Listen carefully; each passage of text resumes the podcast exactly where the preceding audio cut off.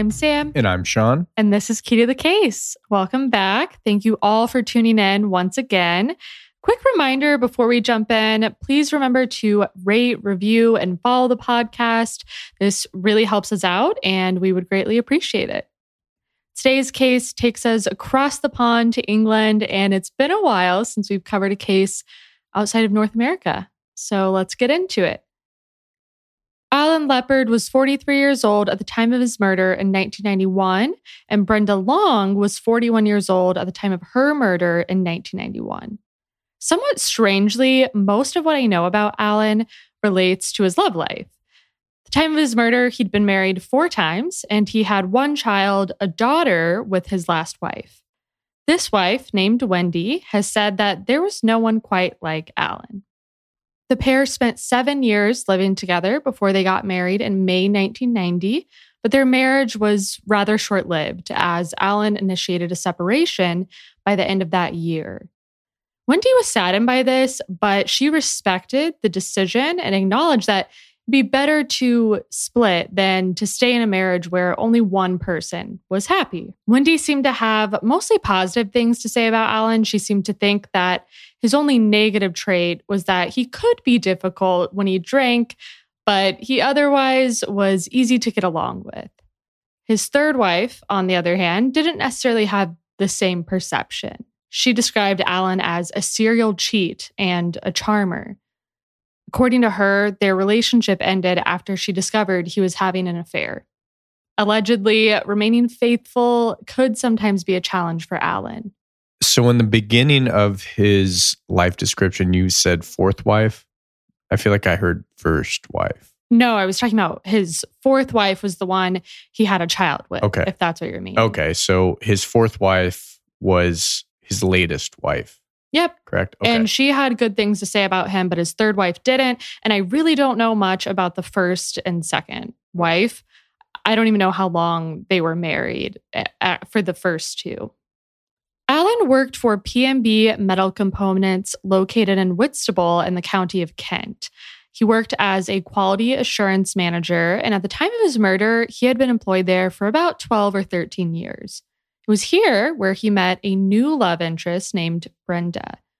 Brenda was described as a popular and likable woman, and she worked as an accounts manager. And she had been employed by PMB Metal Components for about five years.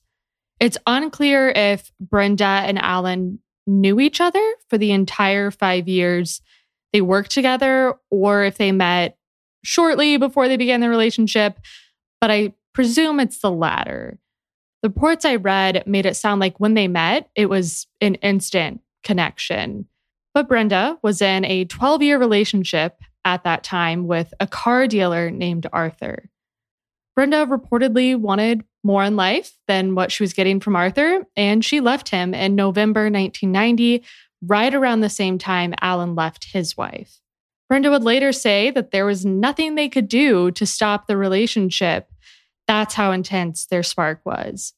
Brenda also felt that it took them both a long time to find each other, kind of the right person. She considered Alan to be the right person for her and for her to be the right person for Alan. But they finally did. And she saw Alan as a caring, lovely, and gentle man. So, in your research, could you find how long they had been seeing each other romantically before they each respectively split from their spouses? I mean, not really. The way it read, I guess, was that when they met, they had this instant connection but they were both in these relationships. So it kind of sounded like very, very shortly after meeting, they then left their respective partners. But I, I see where you're going. You're kind of I feel like you're wondering if there was some overlap, maybe. And I, I really don't know, but I feel like there had to be a little bit. You know what I mean? If they yeah. if they had this instant romantic connection, but they did leave their partners very shortly after meeting.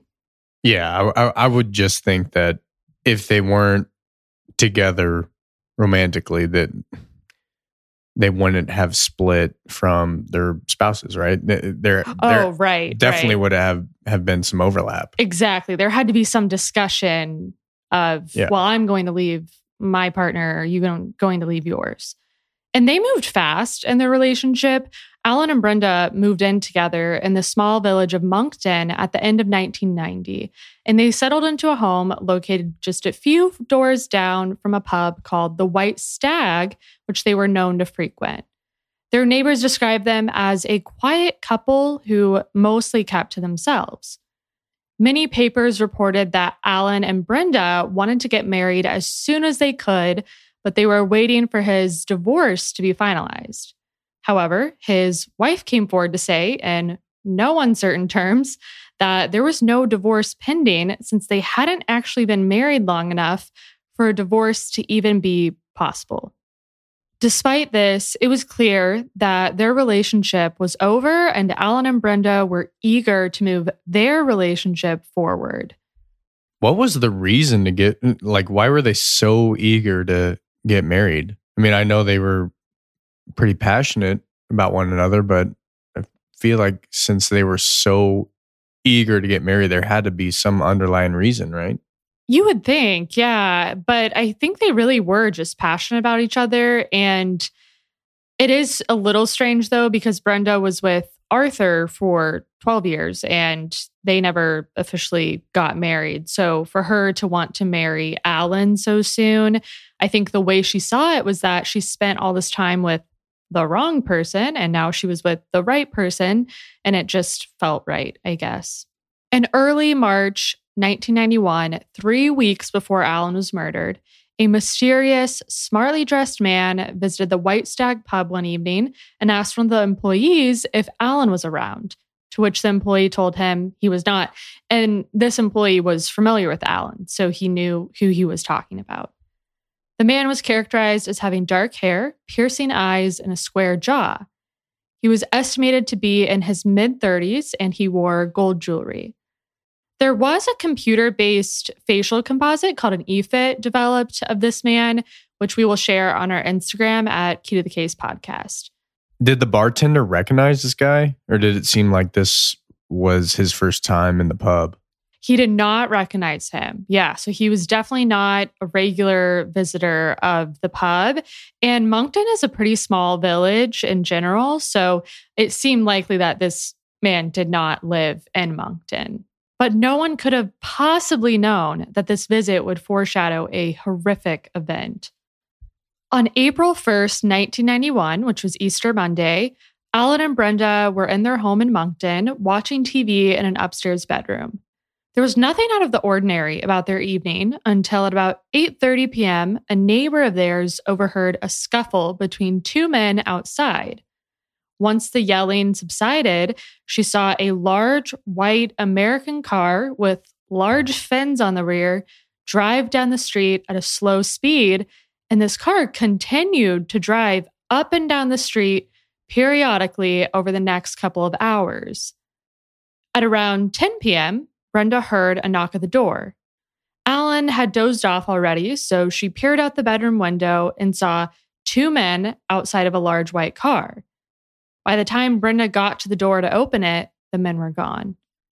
I assume you mentioned that the car is American made because that is pretty abnormal in this small English village, right? Oh, for sure. Yeah. And it kind of seemed like it would be unusual to see this type of car in general, even outside of the village, from what I read. So everyone quickly said, that's an American car. Everyone could just tell, which is funny because I don't ever think of cars in terms of, you know, what country they were made in, but it was because it stood out. Just a few minutes after these men knocked at the door, two people who walked through the village saw the same car parked right down the road from Alan and Brenda's home. They saw only one man in the car and they got a pretty good look at him. Their sighting helped create a composite of this individual, and he was described as being in his late 40s with light hair, possibly white hair, and about five foot seven. So, not the same guy who was at the pub from that description. Most likely not the same guy unless he changed his appearance completely. And we will have this EFIT posted on our Instagram as well. About 20 minutes later, at 1020, a man who was leaving his girlfriend's home saw the same car parked where the two witnesses saw him.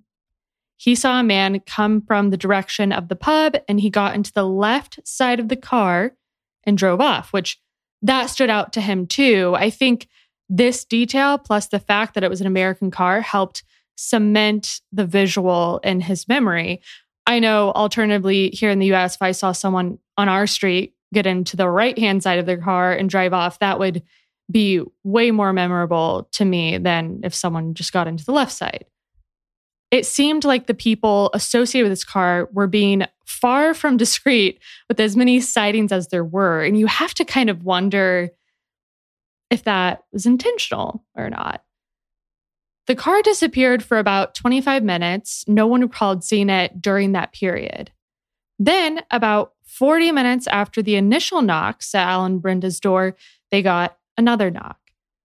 They both went to the door this time. Brenda peered out the window and saw it was the same men in the car, the same car as earlier. Alan opened the door and stepped outside to address the men. He was nearly immediately blasted in the chest with a 12 gauge shotgun at point blank range. Alan did manage to stumble back toward the house, and Brenda came outside as soon as she heard the shot, but he directed Brenda to go back inside. Once they were both inside, Alan, who was covered in blood at that point, and Brenda was covered in blood too, fell to the ground and died in Brenda's arms. So Brenda was obviously extremely distraught after after this just happened. Do you know if she saw a good look at the guys or if she saw where they went, if she saw their car or anything? So, I mean, she saw that it was the same car from earlier, right? But she didn't get a great look at the men, but I think she got a good enough look to know that she didn't recognize them, if that makes sense. Like she could tell these are not people I know, but I don't think she got, she could make um, a great description of them. Okay. So she at least saw the car that they'd been seeing earlier. Yes, it was the same one that had come to the house before, the same car that everybody saw in the village that night, the same American made car. So Brenda was in shock. Like you said, she was distraught. Most people would be in that situation. She couldn't make sense of how, in one moment, Alan, the man she loved, was going to open their front door, and the next moment, he was dead. So, how remind me again, how long after they had been together did this happen? This was about six months after they started seeing each other. Okay. And probably about six months after they had both respectively separated from their spouses? Yes, very okay. similar timeline. Okay. Like we said, you know, when they left their respective spouses and when they got together, right. it's all about six months prior to when Alan is being murdered, or maybe even just under six months. Okay. From the start, there was no clear motive for Alan's murder. Police indicated that they were looking at various angles, but nothing stood out regarding why someone would want Alan dead. It seems like there's pretty, uh, maybe not clear motive, but seems like there's motive for Brenda's ex partner. I know they weren't married, but her ex partner that she was with for 12 years and suddenly she wants to get separated because she just met this guy. There's definitely like an argument to be made of why that would be motive. Agreed. Yes. And his name is Arthur. So keep that in mind. Police didn't seem to be looking at this angle very obviously. I mean, I'm sure they were looking at it, but not in a way that they were talking about it publicly. But yeah, that was the first thing that came to my mind is that Arthur could, in theory, have motive for Alan to be gone. Yeah, not it's not only Arthur, it's Alan's ex-wife too, who would have motive. Yes, to be fair, she could have motive too, but she did speak out on their relationship and talked about how she respected his decision, whereas Arthur didn't. So that's the only reason I look at it a little bit differently. Okay. Crimewatch covered Alan's murder the month after it occurred, and the program garnered hundreds of tips just hours after it first premiered, which had to feel promising. And when I look at this case, it feels as though there were strong leads to work with. There were physical descriptions of the two men. There was a good description of the car. And it was not just any old car, it was a large American car that stood out and made it easier for people to remember it. I just think back to the other unsolved murders we've discussed. Take the Kevin Brame case, for example, where we don't have a clue what the killer looks like or what vehicle they drove. There were people who called in to put names to the men and the composites, but nothing panned out from those names. So people actually called in and gave names to these faces that they saw in the news Yeah. or People Wow. they knew who they thought matched the description and matched the composite, but it sounds like they weren't the right people. Maybe they were, and police could just never prove that they were involved. But as far as we know, they weren't the right people. The car is often referred to as a Cadillac, and sometimes the killers are even referred to as the Cadillac killers. However, the police have made it clear that they are not 100% certain that the vehicle actually was a Cadillac. It could have been some other make, but the description seemed to fit that of a Cadillac. There are reports of a vehicle matching the description leaving the New Inn car park a little after 11 the night of the murder. So this would have been after Alan was killed. And New Inn is a pub in the nearby village of Minster, located just a few minutes away from Monkton. So now we have another location, which could mean a whole new group of people who could have seen these men. But we weren't we aren't certain that that was actually the same vehicle that was in Monkton. The idea circulated early on that the people behind the murder were hired by the person who actually wanted Alan dead. I think the fact that when Brenda saw the men, she didn't recognize them supports this theory. But at the same time, it's not as if Brenda knew every single person that Alan was acquainted with. I certainly don't believe these individuals were from the small village of Monkton because it was so small, it's highly likely someone would have recognized them if they did live in the area. One detail I found to be of particular interest was how the men came by Alan and Brenda's home once and then they came back, and that's when Alan was killed. I wondered if they initially saw Brenda through the window coming downstairs, and since she was not their target, they decided to leave and try again later. Or maybe they got spooked by someone driving or walking by at that moment. If this were a hit, it certainly wouldn't be the first time a contract killing occurred at someone's front door or in front of their home. Yeah, so we're kind of circulating around Brenda and Alan's relationships. I'm kind of wondering if this had to do with something entirely different, if maybe it could have something to do with Alan's work. I mean, you said he's a, a quality assurance analyst for like a, metal components. metal quality components? assurance manager for Okay. P&B metal components. yeah, I'm wondering if maybe he was a stickler for you know not not signing off on the quality of whatever metal components he was checking. Yeah, it's a good question. I had the same thought.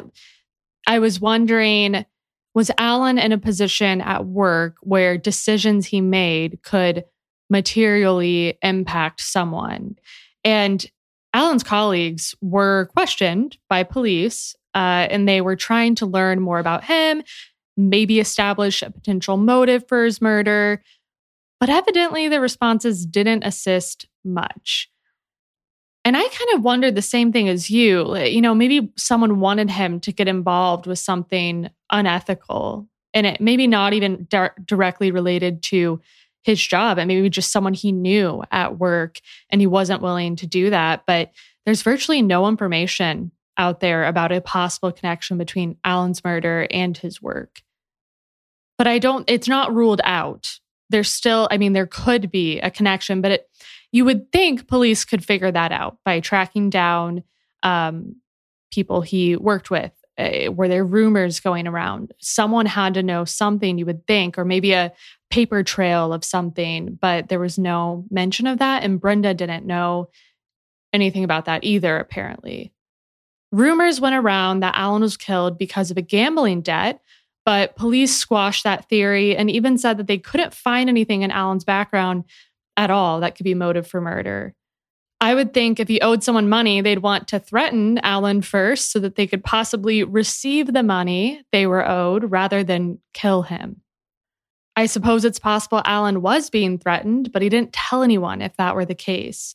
I wonder what the intentions were of the man who went to find Alan at the White Stag pub. Clearly not going to kill Alan in a public place like that. So you have to wonder what he had to say to him, or maybe he just wanted to get a good look at him if you weren't familiar with Alan to make sure that on the night of the murder, they would be targeting the right person. There are various reports about Brenda and Alan both being known by different names, but Brenda denied this and expressed frustration with the media for printing this. What she said was false information. She didn't like how it made Alan seem shady. Wait, can you expound on that a little bit? They they were known for going by different names. That's what the media was reporting, but she was saying it wasn't true. So it'd say Brenda, also known as I think it was Diane. I didn't even note the names because she said it was inaccurate. In terms of what? Just outside of work or I don't even know. It was like the media just got incorrect information and they were printing it and I think it when you hear someone goes by different names or has an alias, it can maybe make them seem shady, but she squashed those theories. So you're left with Alan's personal life. Alan was clearly targeted, and it's hard not to wonder if someone related to one of his past relationships or even his current relationship, like we discussed, had a hand in his demise. If it's true that he'd cheated in the past, could this have been revenge? Alternatively, we discussed Arthur, Brenda's ex. Could he have wanted Alan out of the picture? I mean, they spent 12 years together. It's not too much of a stretch to think he could have played a role here. But that's from a theoretical perspective and thinking specifically who could have motive. I couldn't find any evidence that actually pointed it in his direction. And we certainly know it was not Arthur who pulled the trigger, as they would have recognized him. And Arthur was reportedly 28 miles away at a gym in Sittingbourne at the time of Alan's murder. Do we know anything about Arthur's background? Did he have a past history of, I don't know, aggression or anything, holding grudges, no. violence? I know virtually nothing about Arthur. I'm sorry, there's really not a, a lot out there about him.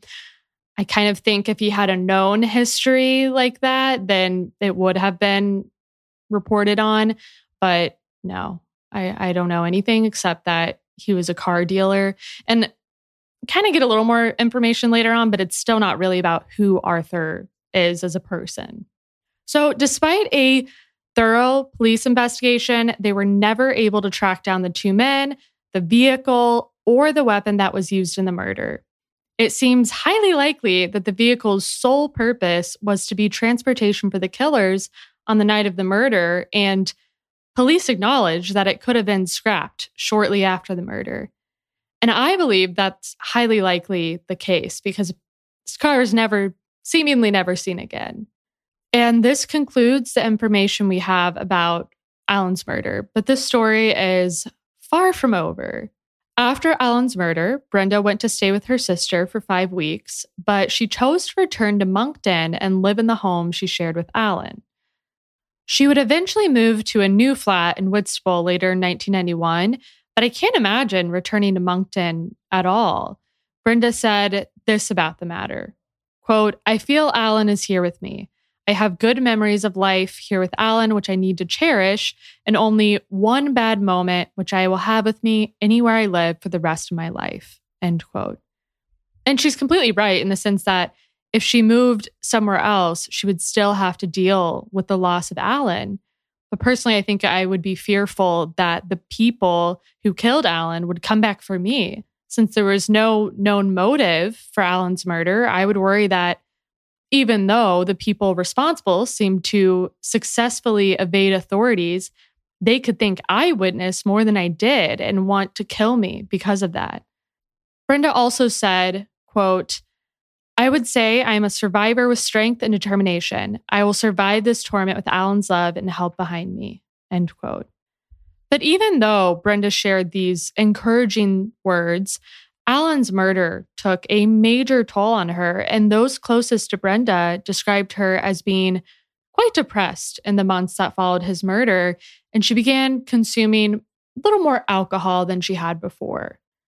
At some point, Arthur re entered Brenda's life. I don't know the extent of their rekindling, but I know they were spending time together in some capacity. And it definitely seemed like it was more on a friendship level, not a romantic level. So we are going to fast forward a bit to December 1991, right around the Christmas holiday. So this is almost nine months after Alan was murdered. This was a particularly depressing point in Brenda's life because she spent a lot of time reminiscing about the previous Christmas she spent with Alan. On December 25th, or Christmas Day, Brenda went to Arthur's home and they ate a meal together. Then they went to her sister's home to visit. Arthur described Brenda as being a little bit off that day, and Brenda thought she was coming down with a cold or the flu or something. So I don't, I'm not sure if you mentioned it, but while Brenda was with Alan, did she maintain any sort of relationship with Arthur? That's unclear. Yeah, I'm not sure if he just kind of swooped back into her life once Alan was gone, or if they still kind of had that friendship in the months where she was with Alan. Yeah, I suppose I could see it going either way, whether it was they amicably broke up and, you know, they did maintain some sort of friendship, or after Alan died, they, you know, maybe she reached out to him and, you know, needed someone to talk to. Even though she didn't want to be with him anymore, clearly, right. It, he had to be comforting in some way. I mean, you spend 12 years with someone and it's not like they had a rocky relationship that we know of. So I'm sure he did comfort her. But yeah, I don't know who reached out to the other. So back to Christmas Day, they're at um, Arthur's home. They have a meal together. Then they go to her sister's house for a visit. And Brenda wasn't feeling well. They stayed at Brenda's sister's house for a while. And then they returned to Brenda's flat in Whitstable at about 9 p.m. Brenda drank a few gin and tonics, then fell asleep, and Arthur slept on the couch that night. When they awoke the next morning, Brenda still wasn't feeling well, according to Arthur, and he was concerned about her. So, this next tidbit of the story was a little confusing to me. So I'm going to read it exactly as it was reported in the Thanet Times. And Mrs. Butler is Brenda's sister. Quote In the afternoon, he, meaning Arthur, went to use a public telephone to call Mrs. Butler to suggest she gave her sister a call for a chat. But when she called, Brenda didn't want to talk to her and soon handed the telephone back to Arthur. End quote. So the part that confused me is why he went to use a public telephone to call Brenda's sister. Couldn't he have just used Brenda's phone? I mean, maybe he didn't want Brenda to hear him. My mind kind of went to she was upset about something and he didn't want to ask her to use her phone to call her sister. Right? Oh, I assumed he could just use it without asking but that's interesting. Yeah, maybe he was just trying to give her her space anyway. I don't think it means anything, but it was just a little odd to me. Arthur left Brenda's home around 8 p.m. The next day, Friday, December 27th, Brenda had plans to meet up with some colleagues for lunch, and Arthur knew this, but he still tried to reach her multiple times throughout that day. He got no response, so he left a few voicemails. The following day, Saturday, December 28th, seemed to be the day where Arthur began to worry because Brenda still hadn't returned his calls and they usually spent Saturday nights together. What is the status of the relationship? I'm, I suppose I'm just kind of confused. Is he just there to comfort her or are they you know, I don't know. I don't know exactly. I think it was definitely more of a friendship though right now. It did not seem like they were romantically involved again at that point. So even though they spent Saturday nights together, I think it was more as a friendship and maybe they were hoping or he was hoping to rebuild something, but they weren't in a full blown relationship again. His concern grew even more though when he received a phone call around 8:15 from some of the colleagues Brenda was supposed to meet with for lunch. They told Arthur that they were in Brenda's neighborhood and they noticed that it didn't appear Brenda was home, but they observed that some of her home's windows were open. So they asked if she was with him. They also shared that Brenda had never shown up for their lunch the day prior. This was obviously alarming, and Arthur asked the colleagues to stay there and he would come over and they would check on Brenda. But he also asked his brother to come with him. Once they arrived, Arthur's brother climbed into one of the windows that was open and made a shocking discovery. Brenda was lying dead in her half filled bathtub. So, before we get into that, let me run back through the timeline really quickly. Arthur and Brenda spend Christmas and the day after Christmas together, but he leaves her home around 8 p.m. The next day, she had plans to meet with colleagues for lunch, but she didn't show up. So, whatever happened to Brenda most likely happened the night of the 26th after Arthur left. Brenda's death seemed like an open and shut case at first glance. There were pills in the bathtub, a gin and tonic on the edge of the tub, and a suicide note in the bathroom. There was even another note in her home that asked the question Do people go to heaven if they take their own life? Initial reports about Brenda's death indicated that police were treating her death as a suicide, and any suggestion that she may have been murdered was categorically denied. But it didn't take too long for investigators to realize that this death that seemed so clear was actually far more complicated and sinister than they could have imagined. The coroner described the case as the strangest and most disturbing he had seen for some time. And he explained that Brenda died from a violent and deliberate assault. So that oh juxtaposition oh is just wild to go Jeez. from this was a suicide to actually this is one of the most disturbing cases he's seen and she died from a violent and deliberate assault. I mean, it's shocking. During the autopsy, the pathologist noted there was a strange smell, a sort of chemical smell. It was determined that the cause was the anesthetic diethyl ether. The levels of ether were so high that it made it impossible that Brenda administered it on her own. The belief was that someone applied it by holding a pad over her face. This was supported by marks and bruising on Brenda's face, specifically on both sides of her nose, that were consistent with someone forcefully holding a pad to her face. There was no pad or towel found in the bathroom soaked in ether, which was another reason it was believed to be impossible for Brenda to have done this herself. Brenda's cause of death was ruled as drowning due to narcosis as a result of inhaling diethyl ether and they believed she lost consciousness rather quickly since she had also been drinking that night. When the pathologist who conducted the examination was asked if the diethyl ether on its own could have been lethal, he remarked that it was difficult to determine what is a lethal dose. He said that the ether was the effective cause of death, but the drowning overtook it. I find this question on uh, of if the level of ether was high enough to kill her on its own to be interesting. And I wish we had an answer. I, I don't know what the person who broke into the home thought about the ether, but they certainly wanted this to look like a suicide. It kind of seems like the bath or the drowning was a vital part of the plan. And if that's correct, that it was part of the plan, then don't you think this had to be someone who knew Brenda took baths and knew her routine of when she would bathe? I think the ether made it easier for them to drown her. If they didn't have something to render her unconscious, she likely would have fought back and it would have been a lot more difficult to carry this out. Additionally, it was noted that Brenda's back was to the bathroom door, so she could have been taken by surprise. So, unfortunately for the perpetrator, though, and fortunately for everyone else, their attempt to make Brenda's death look like a suicide was unsuccessful.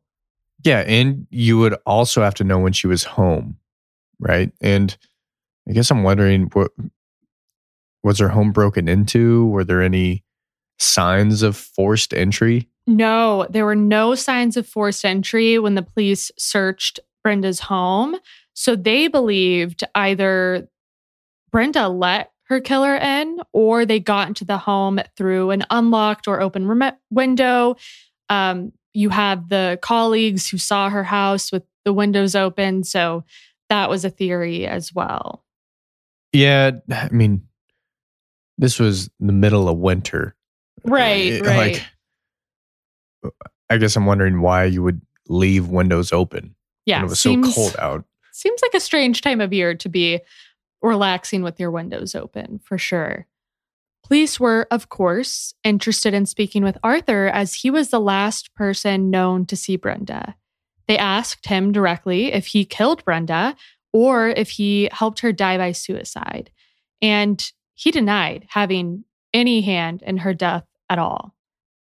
Well, in another bizarre turn of events, about a month after Brenda was killed, Arthur was found inside a locked Ford Escort, also an American car, with a hose pipe from the exhaust shut inside the car.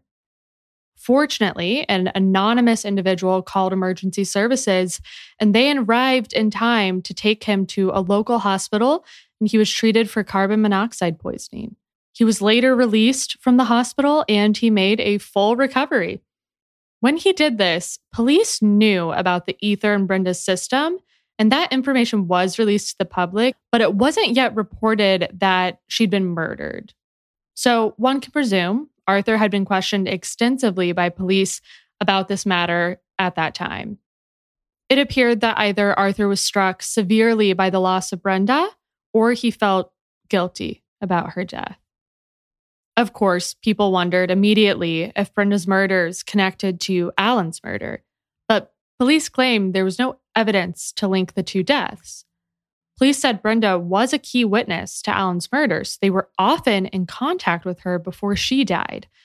They never had reason to believe she was in danger. She had never felt threatened or anything after Alan died. They both died in pretty, pretty different ways, right? They were they were starkly different in in which the ways in which they died. Yes, I agree. I mean, it doesn't get much more different uh, in the way they died. And another distinction is that no one saw anything related to Brenda's murder. There were no witnesses. And as far as I could find, there were no strange cars seen in the area on the night of her murder, and no one witnessed anyone around Brenda's flat.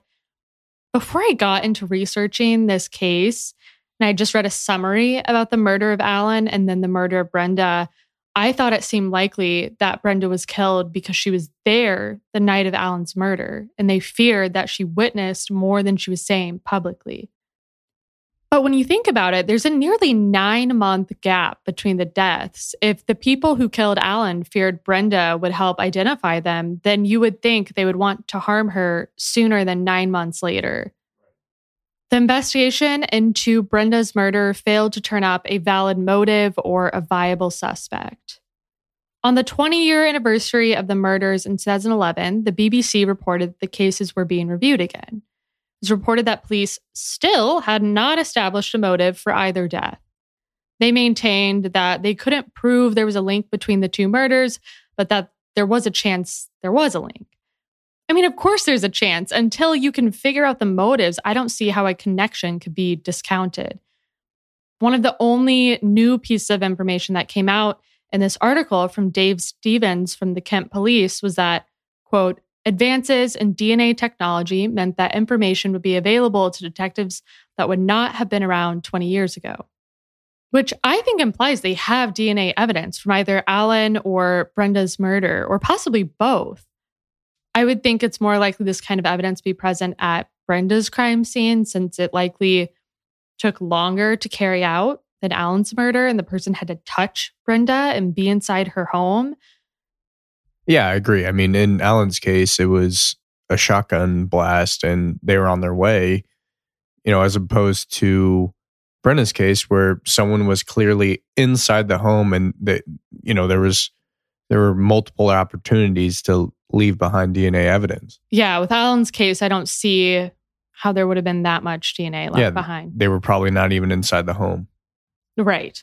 So while this information seems promising, this report was from 12 years ago, and there hasn't been much information that has surfaced since then. Stevens also said, quote, there was speculation at the time that this could have been a contract style killing, but there's nothing to suggest that either Alan or Brenda had any involvement with criminality, end quote. My question to that would be couldn't it still be a contract style killing without there being a criminal element on behalf of Alan or Brenda? I mean, it's often stated that if these men were contract killers, they were quite amateur, yet they've gotten away with it for this long. So, how amateur were they really? And this brings us to theories.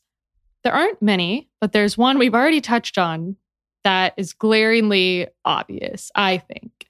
If I were an investigator in these murders, I would be interested in Arthur. We've already talked about it, but I'd yep. also be interested in the place of employment Alan and Brenda shared because that is a common link between them. Arthur and Brenda's separation seemed abrupt, and she began a relationship with Alan rather quickly. I mean, anyone who spent 12 years with someone would feel hurt if that person left them, period, and started a new relationship right away. That's just like rubbing salt in the wound. Now, for the mass majority of people, they're going to try to harm the person that their partner ended up with. But the point is, there could have been a motive for Arthur to remove Alan from the picture. With Alan gone, maybe he could have inched his way back into Brenda's life, and that's what he did. Again, I don't think the relationship after Alan's murder became romantic again, but he did re-enter her life. Right. Yeah. I'm I'm on the same page as you. It seems like Arthur essentially got blindsided you know, he wanted to get Alan out of the picture because, you know, from my point of view, it seemed like Alan was still in love with Brenda.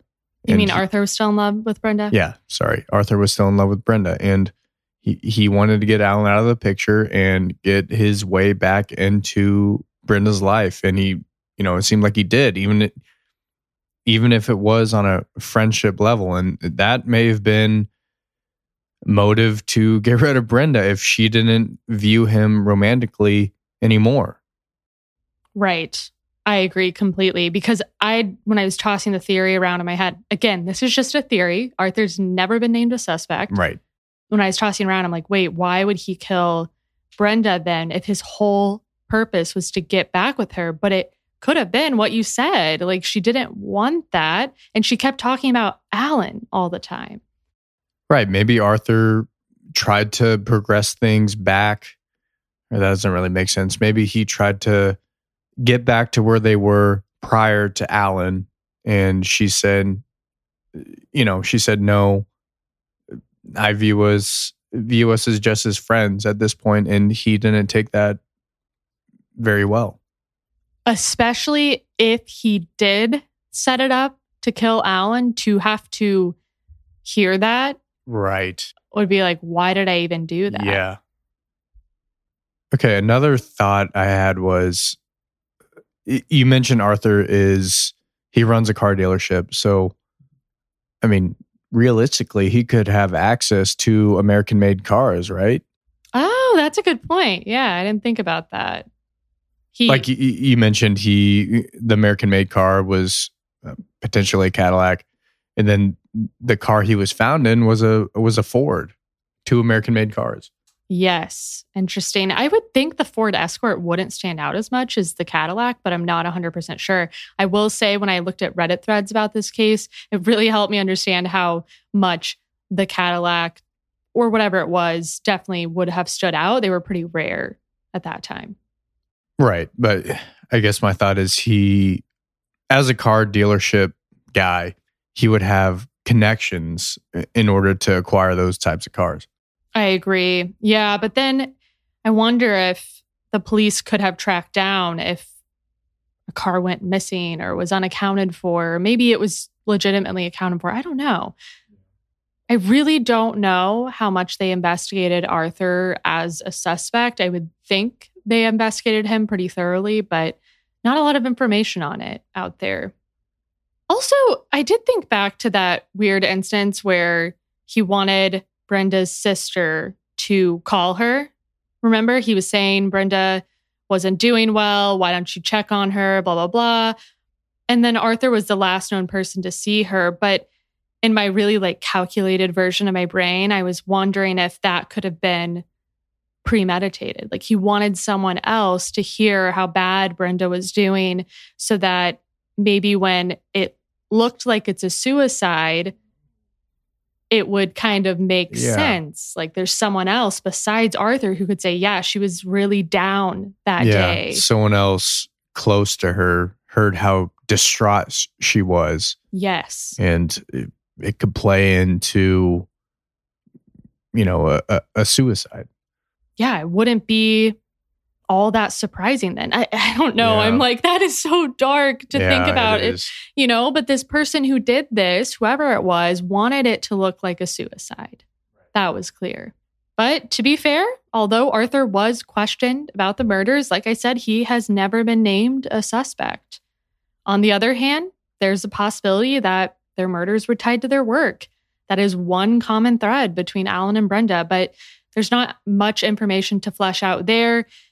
But it's a somewhat appealing theory. I mean, it's a connection, right? And the only issue is that it didn't seem that anyone had any information about how their work could have related to their murders. And that seems a little easier to track down than maybe, for example, Arthur being involved. And there are definitely other theories out there. There's just no substance to any of them. Yeah, you know, it really seems like we're revolving around their personal relationships and not really delving into any of their professional relationships or anything outside their personal lives. And you know, it's it, it does seem like there isn't much information on whatever they were doing outside of work or you know within their uh, interpersonal relationships. Yeah. Yeah. I think that's fair. There could definitely be something else here that we don't know about that would be even more viable than something related to their personal relationships. But I really hope uh, we find out one day, not for our sake, but for the families of Alan and Brenda. Alan had a daughter who has had to live without any answers.